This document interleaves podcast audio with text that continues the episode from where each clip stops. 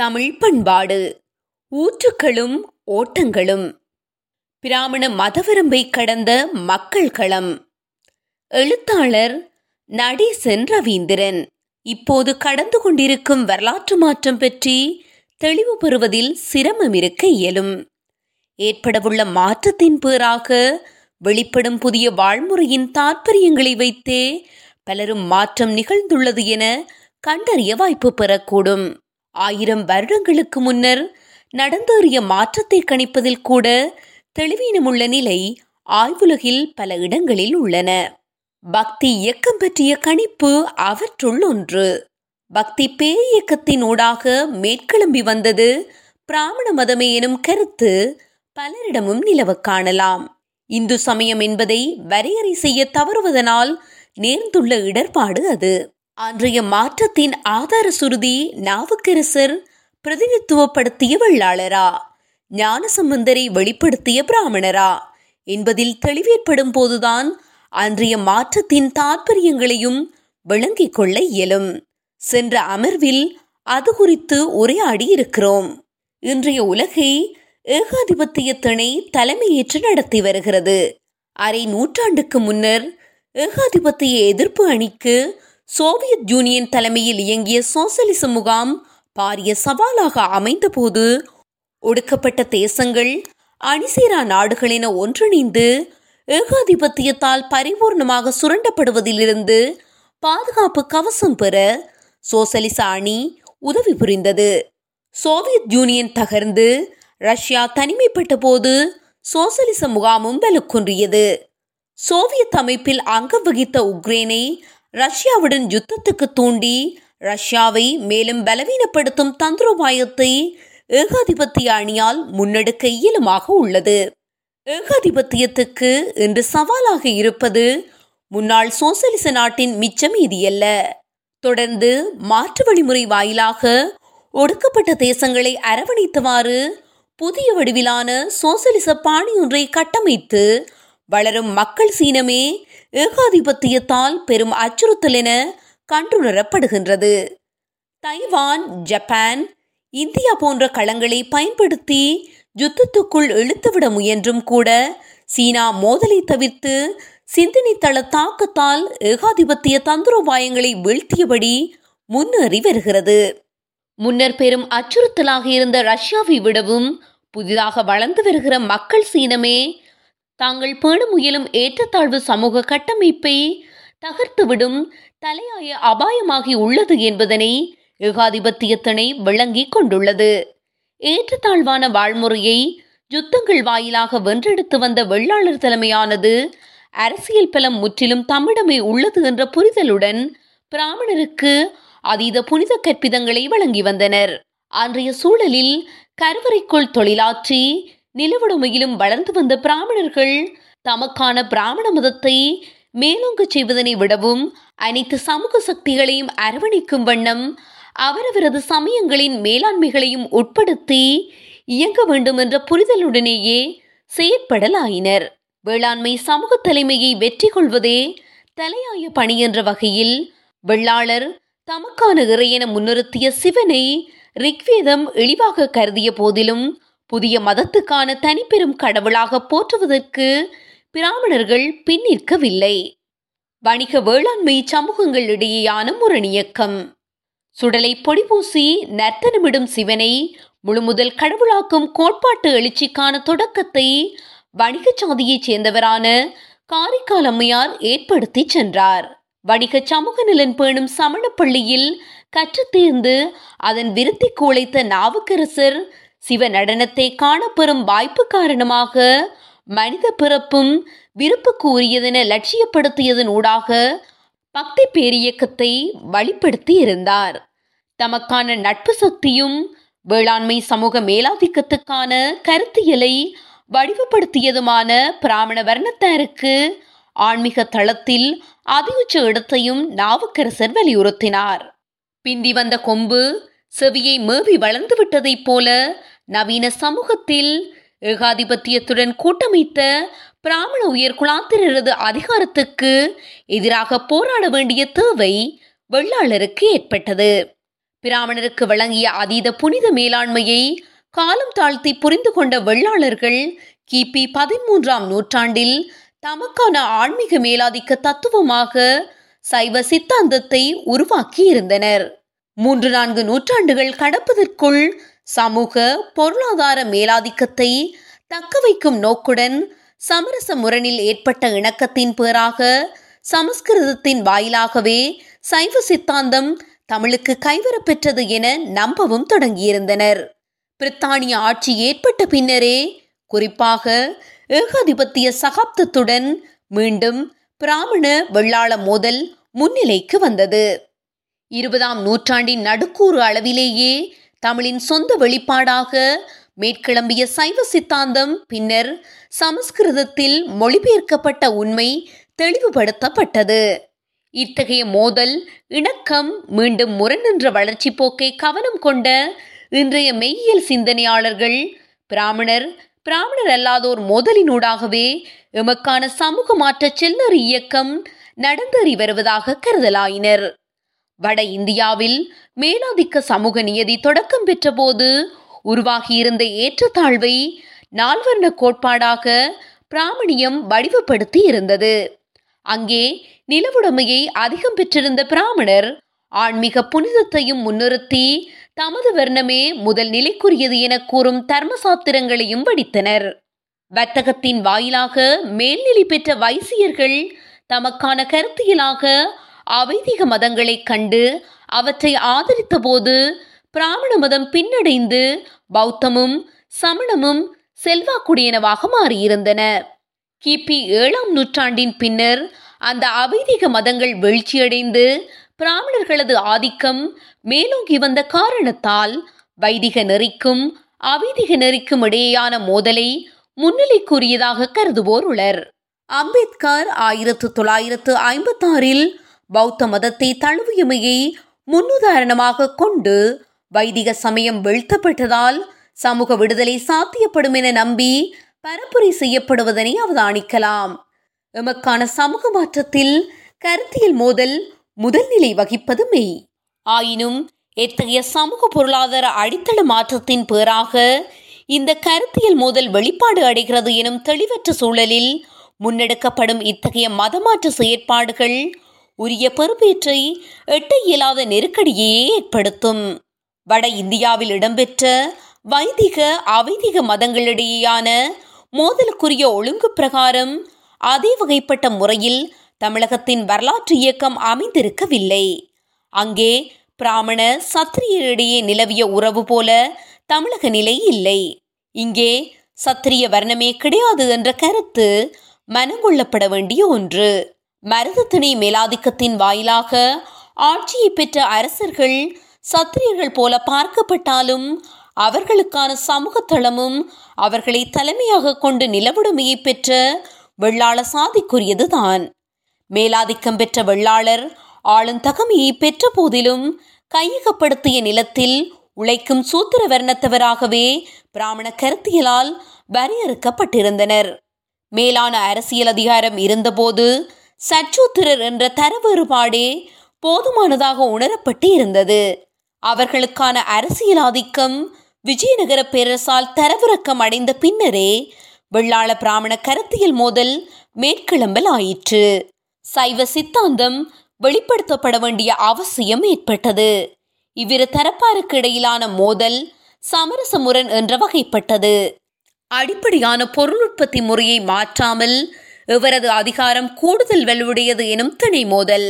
முன்னதாக கிமு 6 தொடக்கம் 3ஆம் நூற்றாண்டுகளில் தமிழகத்தின் சமத்துவ ஊடாட்டம் மிக்க திணைகளிடையேயான வணிக எழுச்சியின் வெளிப்பாடாக தமிழ் பண்பாட்டின் அடித்தளமாக ஆசிவக மதம் வெளிப்பட்டிருந்தது பற்றி பார்த்து வந்துள்ளோம். மருதத்திணை மேலாதிக்கம் ஏற்பட்ட போது ஆசிவகம் முன்னிறுத்திய சமத்துவ நோக்கு ஏற்கவியலாததாக மாறவும் மேலாதிக்கம் பெற்ற வேளாண்மை சக்தி வடக்கிலிருந்து வந்த பிராமண மதத்தை கையேற்றுக் கொண்டது. அதனை அப்படியே உள்வாங்கி இருக்கவில்லை. பிராமண மதம் தமிழ் வேளாண் குடிகளது இயற்கை வழிபாட்டுடன் இணைந்த புதிய வளர்ச்சியை இங்கே எட்டியிருந்தது. அதனை வீழ்ச்சியுறச் செய்த வணிக மேலாதிக்கம் கிபி 2ஆம் நூற்றாண்டின் பின்னர் சமத்துவ ஊடாட்டமுடைய வணிக கருத்தியலான ஆசிவகத்தை கைவிட்டவாறு மேலாதிக்கவாத வணிக கருத்தியலை வெளிப்படுத்தும் வட இந்திய அவைதிக மதங்களையும் கையேற்று வளர்த்தெடுத்தது பற்றியும் அறிவோம். ஆக வணிக வேளாண் சமூகங்களிடையே தமக்கமைவான பொருளுற்பத்தி உறவு மாற்றங்கள் ஏற்படுத்தப்பட வேண்டும் என்ற வரலாற்று நிர்பந்தம் ஏற்படும் நிலையில் தமது நலனை பேண ஏற்புடையதான சமூக அமைப்பு கட்டமைக்கப்படுவதனை சாத்தியப்படுத்த வேண்டி இருந்தது. அந்த சூழலுக்கான கருத்தியல் தள மோதல்களே அவைதிக வைதிக மதங்களின் வாயிலாக வெளிப்பட்ட இந்த கருத்தியல் போராட்டங்கள் என்பது தெளிவு. பண்பாட்டு புரட்சியினூடாக வெற்றி கொள்ளப்பட்ட சமூக மாற்றம் இது. பக்தி இயக்கத்தின் வாயிலாக ஏற்பட்ட அரசியல் சமூக பொருளியல் எழுச்சியில் நிலப்பிரபுத்துவ கட்டமைப்புக்கான விருத்தி இங்கே சாத்தியப்பட்டிருந்தது என்பதனூடாக இதனை புரிந்து கொள்ள இயலும். அதேவேளை பக்தி கோட்பாட்டை முன்வைத்தவர் வணிக சாதியைச் சேர்ந்த காரைக்கால் அம்மையார் என்பதும் அதற்கான மெய்யியல் வடிவத்தையும் இயங்காற்றலையும் வழங்கிய நாவுக்கரசர் வணிக கருத்தியலுக்குரிய சமண பள்ளியிலிருந்து வந்தவர் என்பதையும் எவ்வகையில் புரிந்து கொள்வது? இந்து சமய வடிவத்தில் சைவநெறி பண்பாட்டு புரட்சி வாயிலாக நிலப்பிரபுத்துவ கட்டமைப்பு சாத்தியப்பட்ட போதிலும் நிலவுடைமையின் பொருளுற்பத்தி உறவுக்கு ஏற்புடையதாக அமைந்த சாதி முறைமை என்பது அடுத்துள்ள வளர்ச்சியில் முதலாளித்துவ அமைப்பை வென்றெடுக்க தடையாக இருந்துள்ளது எனும் கருத்து நிலவுகிறது. முதலாளித்துவ மாற்றத்தை எட்டியிருந்த ஐரோப்பியரது இடையீட்டின் காரணமாகவே சாத்தியத்தை வலுவான அடித்தளமாக கொண்டிருந்த பொருளுற்பத்தி முறையை தகர்த்து மூலதன விருத்தியை சாத்தியமாக்க இயலுமாயிற்று என்ற வகையில் வர்க்க பேதங்களை தகர்த்து சமத்துவ சமூக அமைப்பை வென்றெடுக்கவும் ஐரோப்பிய புரட்சி அனுபவங்களை கற்று பிரயோகிக்க வேண்டியுள்ளது என்பர். சாதிகளை தகர்த்து வர்க்க அணிச்சேர்க்கைக்கான மாற்றத்தை எட்டும் போது மட்டுமே பாட்டாளி வர்க்க சிந்தனையை கையேற்று பிரயோகித்து சமத்துவ சமூகத்தை படைப்பதற்கான வாய்ப்பு கிட்டும் என்ற நம்பிக்கை எமக்கான பிரத்யேக சமூக முறைமையையும் அதற்கே உரித்தான வரலாற்று மாற்றப்போக்குகளையும் கண்டுணராததன் பேறு. இன்றைய வரலாற்று கட்டமே கூட எமது சமூக முறைமையை நினைவூட்டுவதாகவே உள்ளது. ஏற்றத்தாழ்வு சமூக முறை வர்க்க அடிப்படையில் மட்டும் இயங்கி வந்திருக்கவில்லை. முழு சமூக சக்தியாக ஆதிக்க சாதி சுரண்டலை மேற்கொண்டதை போன்றதே இன்றைய தேசங்கள் மீதான ஏகாதிபத்தியத்தின் சுரண்டலும்.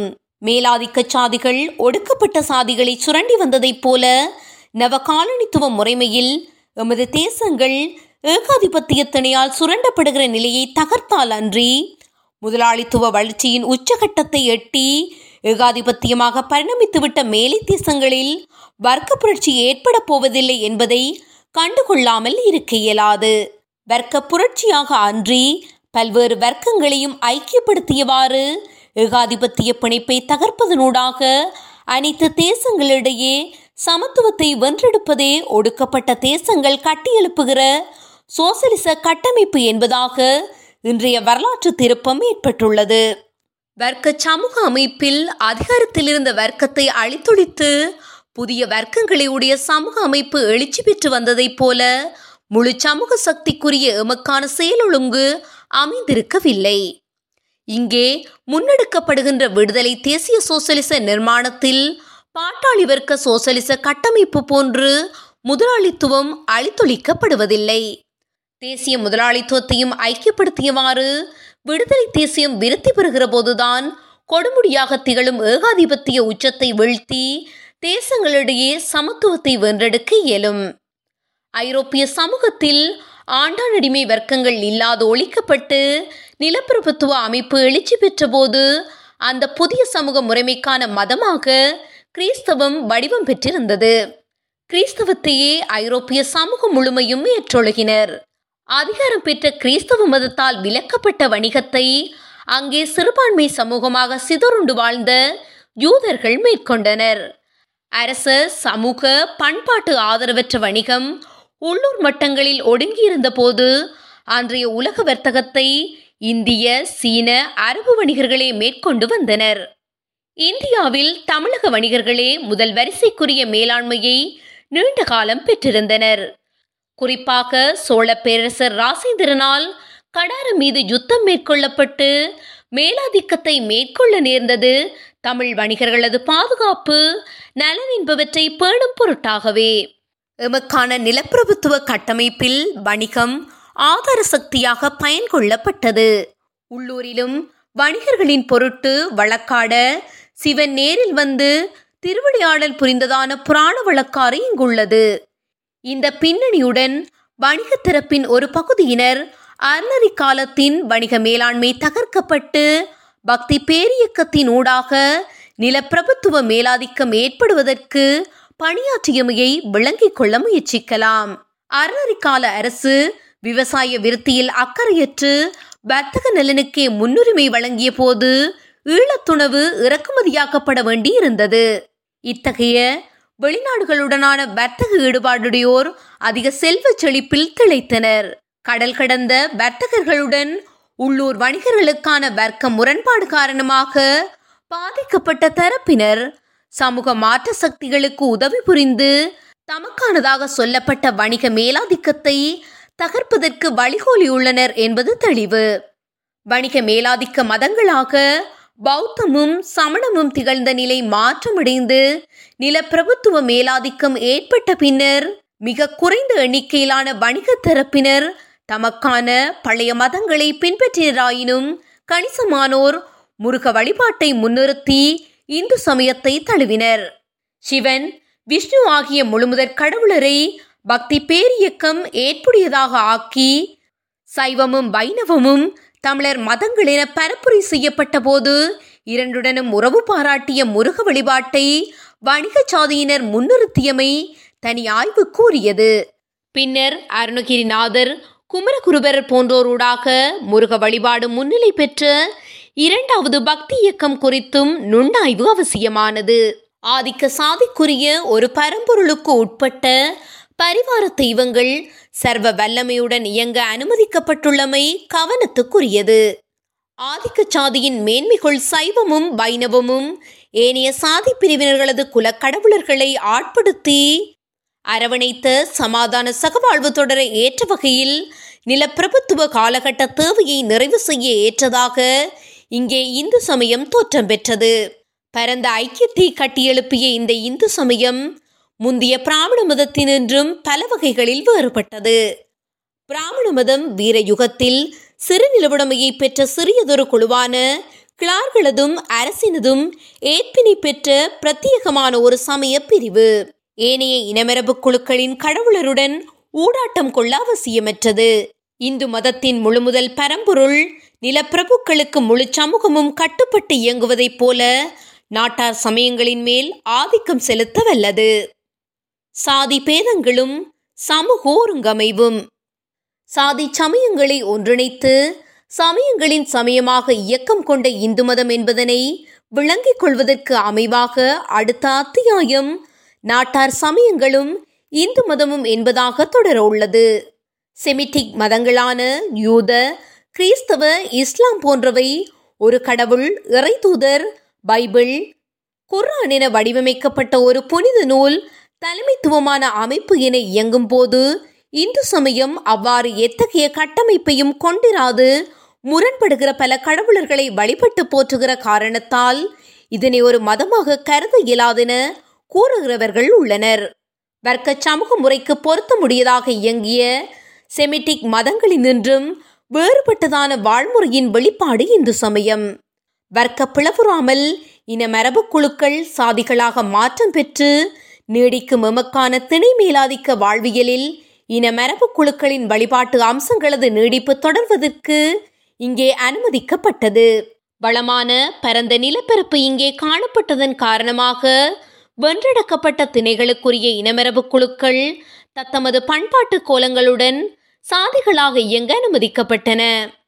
அங்கே இனமரபு குழுக்கள் தகர்க்கப்பட்டு சுரண்டப்படும் வர்க்கங்கள் என ஆக்கப்பட்ட போது இத்தகைய பண்பாட்டு நீடிப்புக்கு வாய்ப்பளிக்கப்படவில்லை. ஆதிக்க வர்க்கத்தின் ஒரு கடவுள், ஒரு திருச்சபை, அதிகாரம் பெற்ற புனித நூல் என்பவற்றுக்கு சுரண்டப்படும் வர்க்கங்கள் கட்டுப்பட வேண்டி இருந்தது. இங்கே மேலாதிக்கம் பெற்ற ஆதிக்க சாதிக்கான சிவன் சாதிய மேலாதிக்கத்தின் அடையாளம்.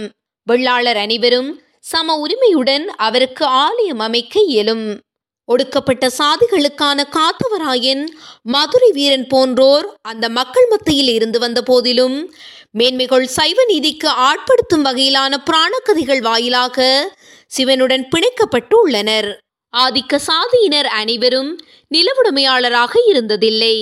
சாதி மீட்டிமைக்காக வெள்ளாளர்கள் அனைவரும் சிவனை பிரதிஷ்டை செய்ய அனுமதிக்கப்பட்டாலும் கூட அவர்களுக்கு உள்ளேயும் நிலவுடைமை பெற்ற வர்க்கமாக உள்ள பிரிவினரே தூய சைவர்களாக சிவனே கதியனை இயங்குவர். வெள்ளாளர்களில் சொத்துரிமையற்ற வர்க்க பிரிவினர் தமக்கான நாட்டார் வழிபாட்டில் கூடுதல் கரிசனம் கொள்வர். வேற்றுமைகளுக்குள் ஒற்றுமை காணும் இத்தகைய சாதிய வாழ்வியல் குறித்து தொடர்ந்தும் அலசும் அவசியம் உள்ளது. தொடரும்.